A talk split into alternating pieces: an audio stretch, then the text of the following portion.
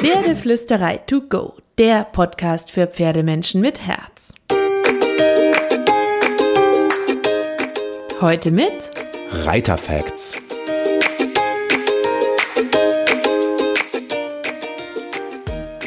Hallo und einen wunderschönen guten Morgen. Ich hoffe, ihr hattet auch diese Woche wieder magische Momente mit euren Pferden und seid auf einer fluffig weichen Wattewolke leicht getrabt. Und falls ihr das noch nicht könnt, dann geht unbedingt in die letzte Woche, weil da haben wir einen Podcast für euch gemacht zum Thema Leichtraben. Und heute haben wir wieder ein so geniales Reitthema für euch mitgebracht. Die Hero ist auch wieder da. Hi, hi! für alle, die sie nicht kennen, Hero ist Reitlehrerin, Stuntfrau, Bereiterin, ähm, macht 24 Stunden was mit Pferden und hat auch viele Online-Kurse bei uns im Pferdeflüsterei Campus. Ähm, mein Pferd steht auch bei der Hero, also ähm, wir fühlen uns sehr wohl hier. und jetzt nehmen wir auch Podcasts auf. Äh, du kriegst mich gar nicht mehr los, Hero, würde ich sagen. Ja, wir sehen uns praktisch ständig rund um die Uhr. Ist aber nicht schlimm, oder? Nein, super. So, Hero muss das sagen, weil wir gerade einen Podcast aufnehmen. Ich frage sie danach nochmal. Oh, nein, ich freue mich, dich so viel zu sehen. Ich wünsche dir aber trotzdem, dass du deinen Hof irgendwann Ja, findest. ich suche ja einen eigenen Reiterhof. Also, wenn jemand einen hat, der zu verkaufen ist oder einen Bauernhof, gebt mir gerne Bescheid. Das wirkt schon ein bisschen deprimierend, wenn du das gerade sagst. ich habe schon so viele gesucht. Mir schon angeschaut. Aber wir wollen ein wirklich schönes Zuhause für uns haben. So, aber reden wir nicht über mich. reden wir über die Übergänge und wie man sie richtig reiten kann. Weil das gehört ja auch zur Magie und zum Glitzer dazu, dass wir Übergänge richtig reiten können, dass sich das schön anfühlt, dass sich das weich anfühlt. Und wir starten im Grunde, du sagst nämlich, man kann Übergänge auch gedanklich schon gut vorbereiten. Was können wir denn mit unserem Kopf tun, bevor wir dann mit unserem Körper weitermachen, Hero?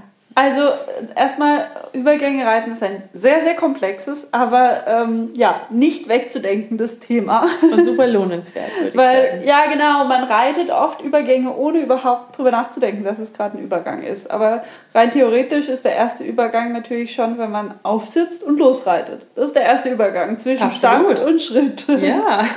ja, aber da kann man sich auch gleich bewusst machen, dass das schon ein Übergang ist, den man ähm, ja, wahrnehmen und gut oder schlecht reiten kann. Weil ich glaube, oft äh, sitzt man drauf und dann denkt man, oh, es soll halt losgehen, ja. Aber wie reite ich in den Schritt rein, das kann ich mir schon vorstellen. Und ich kann mir schon äh, bewusst machen, was ich überhaupt haben möchte, was es überhaupt auslöst. Also aus diesem Standpunkt, ich bin praktisch ja, in eine Figur, werde ich plötzlich ein dreidimensionales, bewegendes äh, Wesen. Ja? Und das ist ein ganz, ganz wichtiger Punkt, sich immer bewusst zu machen, was für ein Übergang sollte ich in meinem Körper vorgeben, um dem Pferd zu erklären, dass ich mir den Übergang wünsche. Also Kopfkino sozusagen. Absolut. Weil natürlich ist es schon schwer genug, im Schritt, Trab oder Galopp ähm, auf dem Pferd zu sitzen. Ist auch schon anspruchsvoll. Aber den Wechsel zwischen Stand, Schritt, Schritt, Trab, Trab, Galopp oder, oder, oder einzuleiten, ist natürlich auch super schwierig und super wichtig. Und ähm, meine Hüfte macht unterschiedliche Sachen, beziehungsweise was das an, diese antreibende Hilfe ist schon mal ganz wichtig.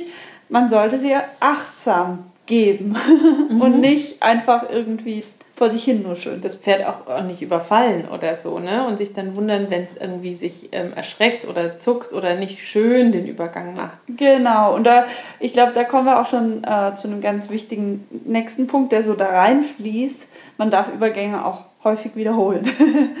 ähm, ich muss sagen, ich bin manchmal ein bisschen schockiert, wenn zum Beispiel Leute bei mir Pferdeprobe reiten und die reiten irgendwie dann zehn Minuten halt Trab im Kreis.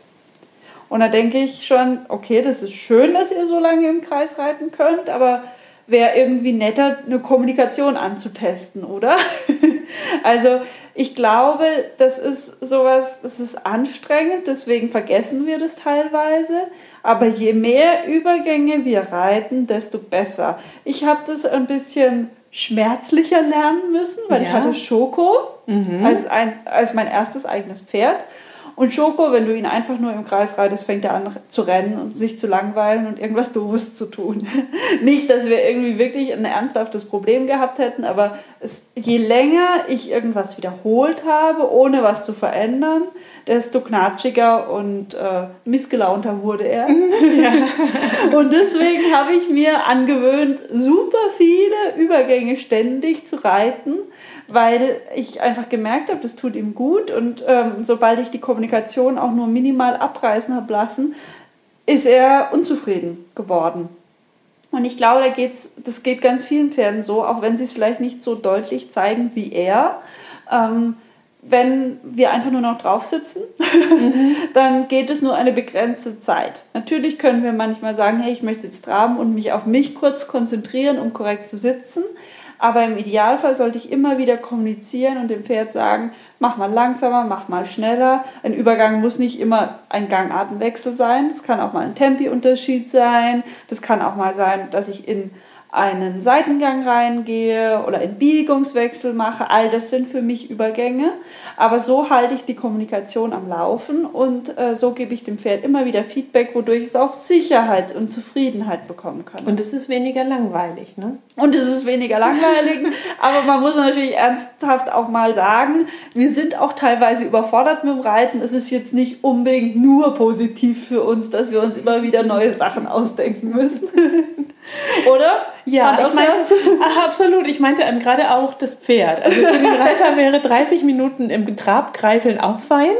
Aber ich meinte tatsächlich das Pferd. Okay. Dass es für das Pferd weniger langweilig ist, wenn es merkt, hey, da passiert immer mal wieder was, da muss ich was anders machen, da muss ich was anpassen. Das mhm. hält ja irgendwie auch wach. Das kennt man ja von sich selber auch. Ne? Ja, klar. So eine Vorlesung, wo man ähm, an der Uni eineinhalb Stunden auf eine Folie starren musste, war auch irgendwie deutlich fieser als ein Professor, der irgendwie ständig durchwechselt, Ideen einbringt bringt, kleine Workbooks raushaut oder so. So ist es. Und einen so gedanklich halt ständig immer wieder auf Zack hält und wach macht. Genau, genau. Und äh, ich finde, da ist es natürlich auch ganz arg wichtig, dem Pferd immer schon mal zu sagen, du, pass mal auf, gleich kommt ein Übergang. Mhm. Also äh, sagen wir es mal so, wir können ja bei dem Professor bleiben. Wenn der einfach, zack, neue Folie und dann kommt was ganz anderes, ein ganz anderes Thema und, und, und, ist es schwieriger zu folgen, als wenn er sagt, okay, das Thema ist jetzt abgehakt, wir kommen zum nächsten und dann können, mhm. kann sich unser Geist schon mal darauf vorbereiten und kann es ab der ersten Sekunde verstehen was ja, er meint. Das ist ein super, super Hinweis. Wie so eine schöne Moderation ne, im Gespräch. Genau, das war ja auch bei unseren fünf größten Reitfehlern mhm. vor ein paar Wochen drin, dass wir einfach ähm, Übergänge auch vorbereiten müssen. Mhm. Wie machst du das? Also hast du so ein paar Vorbereitungs-Achtungszeichen, die du dem Pferd gibst, damit das Pferd weiß, okay, da passiert jetzt was? Die erste Vorbereitung ist, dass ich mir bewusst mache, was für eine Veränderung ich möchte. Klar, die automatisiere ich irgendwann immer mehr, aber ich muss das irgendwann mal lernen, was für eine Veränderung zwischen den Gangarten herrscht. Und dann ähm, verändere ich meinen Körper, meinen Sitz, um dem Pferd zu zeigen, dass gleich was kommt. Und äh, teilweise gebe ich eine halbe Parade, um nochmal zu erklären, hey Pferdchen, gleich kommt was anderes. Ja, das kann ein kleiner Impuls am Zügel sein, aber mit der halben Parade tue ich vielleicht auch mal einen Bügeltritt oder sowas geben, um dem Pferd zu zeigen, du pass mal auf, gleich will ich was anderes haben. Hab acht, sei aufmerksam, da kommt was Spannendes. Ne? Genau. Ne? Und dann muss man ihnen, glaube ich, immer so eine Viertel, halbe oder ganze Denksekunde geben, bevor man dann das nächste bringt. Ne? Ja, das ist auch wieder unterschiedlich von Pferd zu Pferd und ich glaube, das verändert sich auch ständig in der Ausbildung, in der Kommunikation. Ähm, man muss da reinfühlen, einerseits bei jedem neuen Pferd muss man reinfühlen, wie viel Zeit braucht mein Pferd, wie viel Vorbereitung braucht mein Pferd. Und natürlich muss man auch jeden Tag wieder reinfühlen, braucht mein Pferd heute mehr oder weniger Zeit. Also Reiten ist schwierig, ganz klar. Aber das macht es auch spannend. Deswegen haben wir ja, ja keine Fahrräder, weil wir es toll finden, ich mit einem Lebewesen sagen. was zu machen. da sprichst du mir aus der Seele, wenn du sowas sagst. Ich glaube, das ist doch das äh, Spannende und Interessante beim Reiten, oder? Dass es jeden Tag ein bisschen anders ist dass mhm. Perfektion fast unmöglich ist, aber wir sie trotzdem irgendwie. Ja, das ist wie so eine Mischung aus. Ähm, ich meine, wir Frauen reden ja gerne, ne? Das Ist mal Klischee. Ja? Und mit dem Lebewesen Pferd kann man halt ständig reden. Mhm. Glaubst du, dass deswegen Frauen so viel mehr reiten Vielleicht, ich weiß es nicht. Und ich meine damit nicht bla bla bla bla bla bla bla, mhm. sondern ich meine einfach die Kommunikation über Gefühl, über Körpersprache, über Miteinander. Ja. Das ist ja viel emotionaler. Deswegen fände ich ein Fahrrad furchtbar langweilig, auch wenn es vielleicht manchmal weniger frustrierend Fahrrad. sein kann. Ich finde Fahrradfahren so langweilig, weil es passiert immer genau das, was ich haben möchte. Ja, gut, Und immer dann ist ein großes. Wort Und dann will ich nach rechts, ja, dann lenke ich halt nach rechts. Und dann will ich nach links und dann lenke ich nach links und dann komme ich von A nach B. Aber das ist nicht das Gleiche, wie das Ganze in Kommunikation mit einem Lebewesen zu machen. absolut. Ich glaube, äh, einerseits die Kommunikation ist das, was uns reizt, aber natürlich auch die Möglichkeit nach Harmonie, oder? Ja, und miteinander. So sind wir Frauen. und der fluffige Duft nach Fell und das Kuscheln und Streicheln und die hübschen Pferdeaugen. Okay, es gibt noch viel, viel und das mehr. magische Gefühl, ja, wenn wir fliegend wenn mit sie dem uns Oder wenn sie abschnauben und glücklich aussehen. Okay, ihr merkt, es gibt viele gute Gründe, ein Pferd zu haben. Sehr Oder zu viele. reiten. Aber das gibt einen extra Podcast. Dann Ja. machen wir drei Stunden, bis wir das Thema abgefrühstückt Ich haben. wollte gerade sagen, der endet aber nie. Nee, der ist endlos.